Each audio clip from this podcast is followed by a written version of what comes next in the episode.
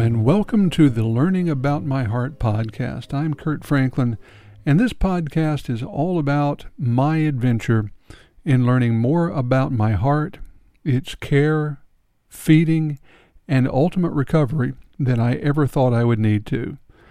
Now, before we begin, let me make a disclaimer. I am not a doctor or a medical professional of any sort. Nothing that I say here should be construed as medical advice.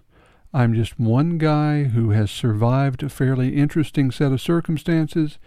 I hope that you find the stories that I tell interesting, entertaining, and maybe, just maybe, a little bit useful.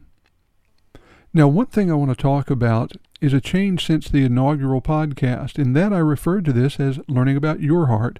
But the fact is, it's stories about me learning about my heart. I hope that you'll be able to tell your own stories about learning your heart. But for me, all I can talk about is learning about mine. I certainly hope that's going to be enough. And in this podcast, we're going to talk about medication. Now, this is one of those areas where it truly counts that everyone is different. I mean, I can't imagine other people who would be on precisely the same dosage, medications, and schedules that I'm on. Maybe a good thing, maybe a bad thing, but it's definitely there. The first step after you get out of the hospital, after I got out of the hospital, was going to the pharmacy with a fistful of prescriptions. Now, a few years back, I had a good friend who went into the hospital, had a big heart attack while he was in the emergency room, ended up getting a couple of stents in, was in the hospital for about 21 days, about the same length of time I was there. When he got out of the hospital, he had a fistful of scripts. I took them to the pharmacy, and when I went back to pick up his medications, the total bill was right at $700. This was a huge deal for someone on fixed income and would be a huge deal for me. So when we took my first batch of scripts to the pharmacy, we did so with some fear and trepidation. And here is where we got one of the first good surprises we'd had in the entire experience.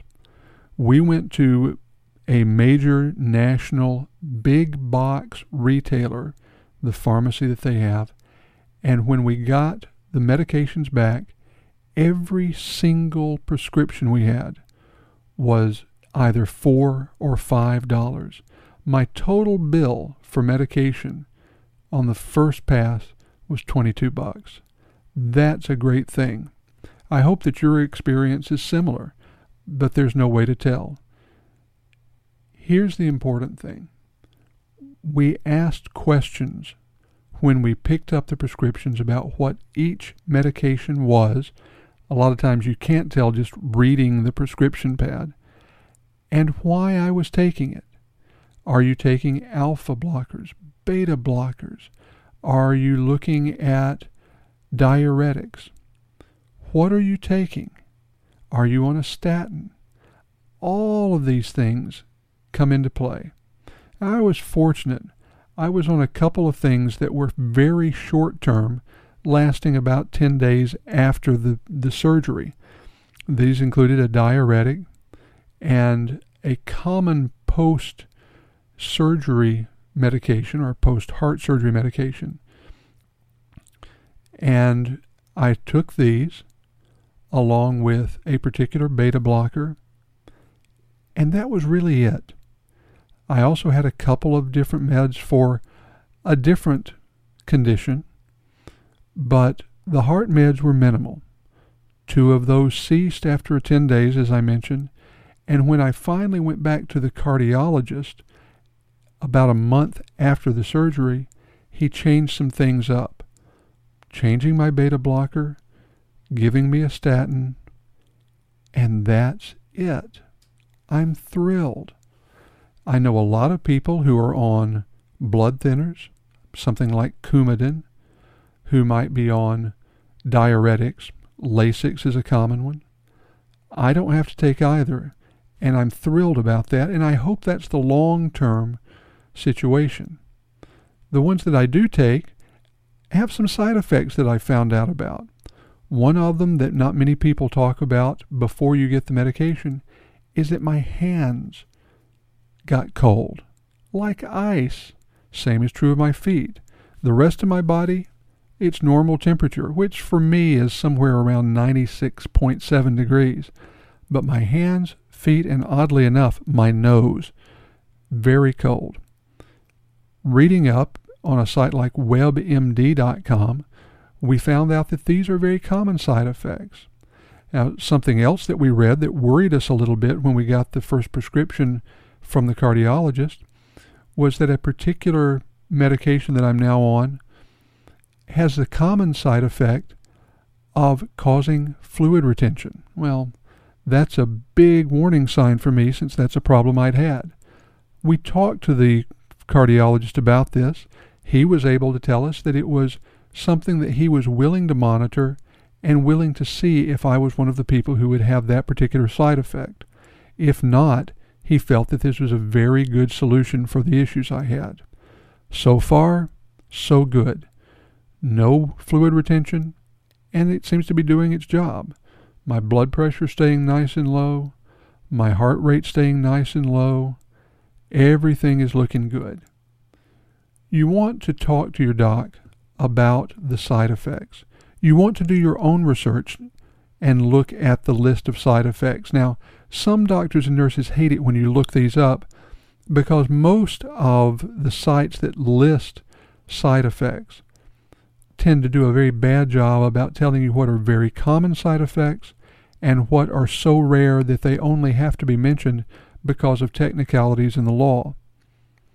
But knowing what to ask your medical professionals about is critical.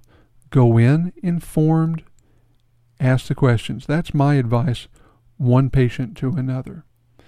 The other person that you're going to need to have a good relationship with is your pharmacist. I know when I got some prescriptions filled after coming out of the hospital, the pharmacist was on the ball and said, You know, I have trouble filling prescription B because I know that you've had a prescription for drug A. And it wasn't until we assured the pharmacist that drug A had ceased before drug B began that they were able to fill. Looking for those interactions is critical, and it's more important if you're seeing a bevy of specialists rather than getting all your scripts from one doc. For most of us, that's the situation. We're going to see a bunch of folks. Make sure you talk to your pharmacist. Make sure there's no interaction. Make sure you know when you can take things. I'll give you an example.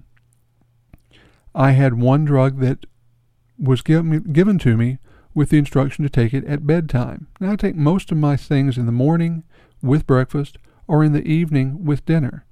We called the pharmacist and said, Look, rather than having this one lonely pill that I take at a third time, can I just take it at dinner with the rest of my evening meds? They looked things up, looked up the interactions, said, You know what? Some people, this particular thing makes them a little sleepy. Try it at dinner. See how you feel. As long as you feel good, you can take it then and you're in good shape. But that's a great question that I was able to ask because I trusted the pharmacist and I trusted the information they were able to give me based on looking at the entire range of things that I'm taking.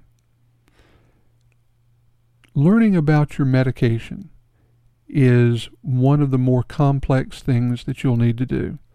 I know it's been an exciting adventure for me, and I'm hoping it's one that gets simpler over time as I'm able to drop some medications. I'm a big fan of low medications.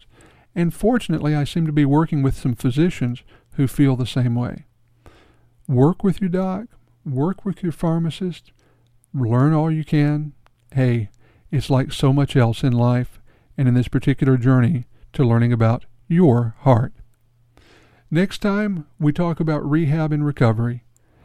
I really appreciate you taking the time to listen. As I said at the beginning, I hope you found this interesting, entertaining, and maybe, just maybe, a little bit useful. Until next time, I'm Kurt Franklin saying so long.